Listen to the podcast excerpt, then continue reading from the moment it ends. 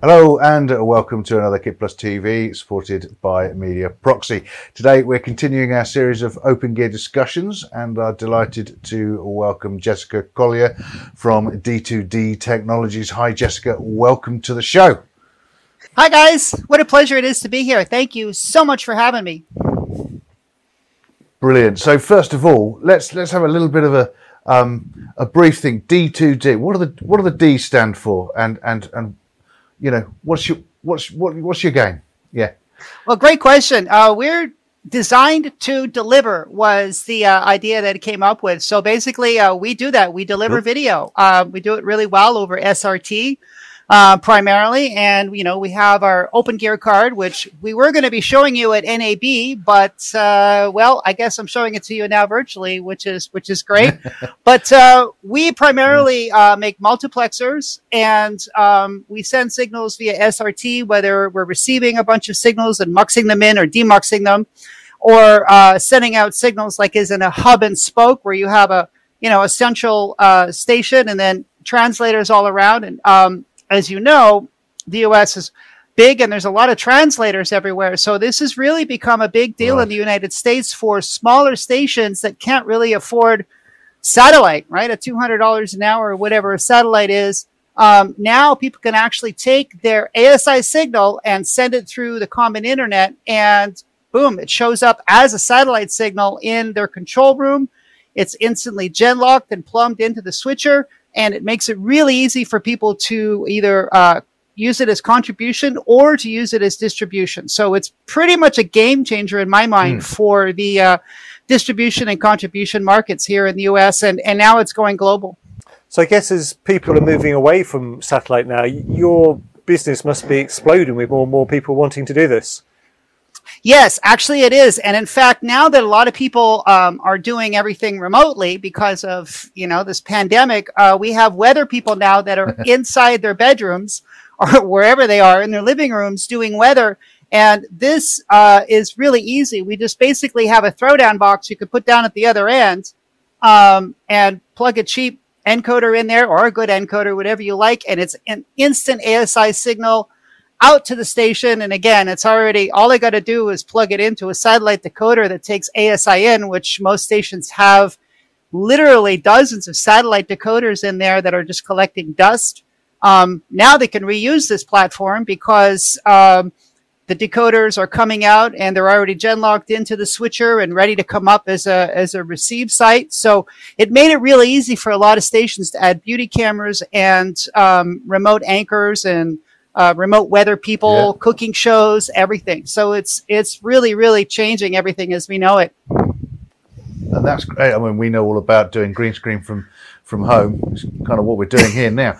But so that's great, getting the remote talent in. What about, I mean, is this improving people's ability to set up, you know, sort of lots of channels? This is distribution as well. This just means that you can just chuck out hundreds of channels. Yeah. Exactly. And, you know, now that basically what's happening is the slices in the pie are getting smaller. You know, back in the day when digital came out, everybody was given 19.3962 megabits per second to play with. And that was pretty much back then. That was one channel. But then they realized, oh, well, now we could start adding more and more and more channels.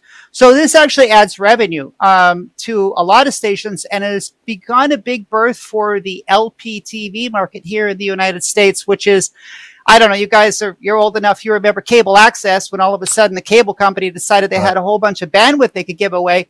Well, this is actually really great because it's adding a lot of content that other people wouldn't ordinarily see, specifically out in some of the low-lying rural areas where people can't afford cable.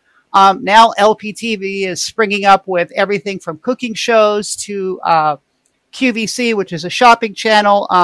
There's a lot of religious and worship and educational out there. And again, it's also adding in educational TV as well. So it's a big deal. And I suppose that then leads on to how they can use SRT to get contribution video into the channel as well. Exactly. Yeah, as I said, you could either have, now you can have your weather person at home, or in some cases beauty cameras.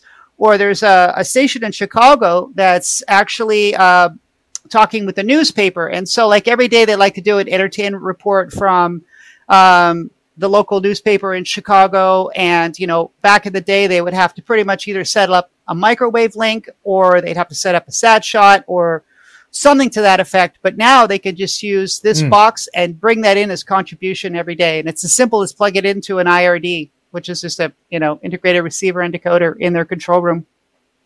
Yeah, I'm going to ask you to expand a little bit on a phrase you used a moment ago, which is new to us, but it might be quite a common phrase over there. But hub and spoke.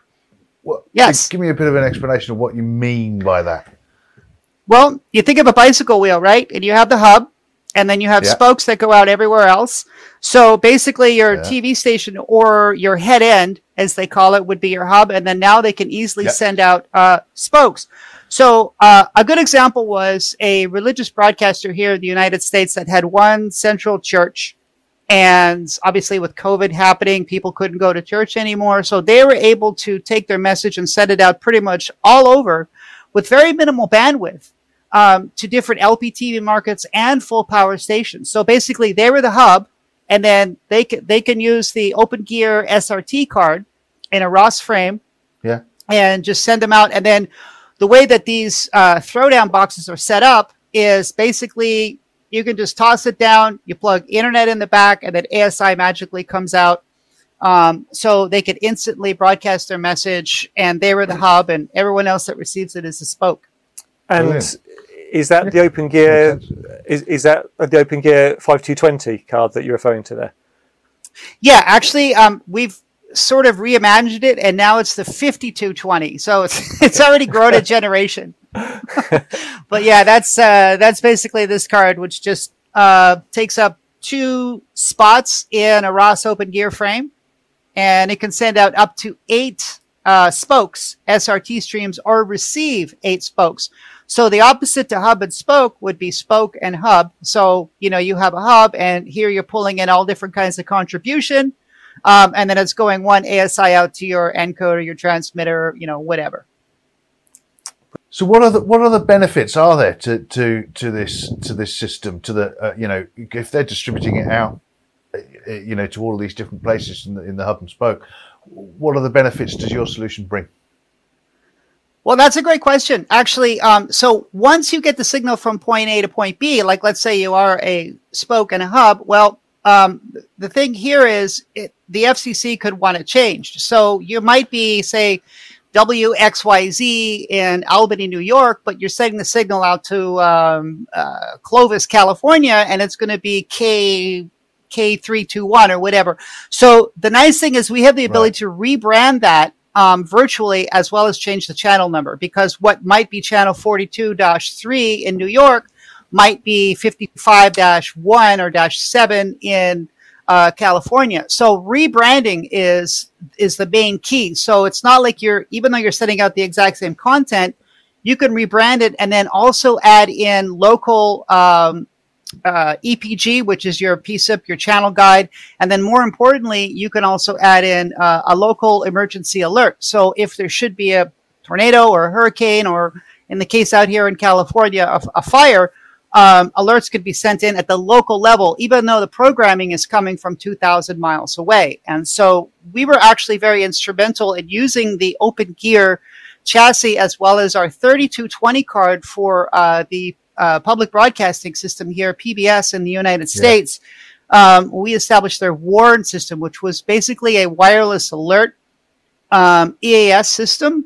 But what PBS was thinking of, like for the instance here in California, when there's a fire, they shut the towers off. They shut the cell towers off. So you no longer have cell service to warn you that a fire is here. You can now turn on your TV and get the same alerts through PBS, which was basically a text protocol of what the alert is. So in addition to sending the signal out via SRT, multiplexing it or demultiplexing it, we can also add PSIP, rebrand it, and add an EAS alert, all with this one openGear card. So Jessica, where can people find out more? Because I think you've also got an online SRT guide somewhere as well, haven't you? We do. In fact, if you go to our website at d2dtechnologies.com, in there is some support and some resources. And of course, you're always welcome to give us a call. Our numbers are in the d2dtechnologies.com website. And I like talking to people, so I would love it if you'd call me. And if you've got more questions, we're here. I'm not getting to go to NAB, guys. So this is, you know, this is it. It's my booth. So yeah, please call or reach out. Let's hope so. Yeah. Let's hope so. Yeah. We've really enjoyed talking to you as well today, Jessica. Thank you very much for your time. And as we say, fingers crossed. I'm sure we'll get together in Vegas, April 2022. So, I hope so. As Jessica says, do head over to d2dtechnologies.com where you can find their SRT guide. You'll find it under the resources menu, I think. Thanks to Media Proxy for their support of Kit Plus TV, and thank you for watching. We'll see you next time.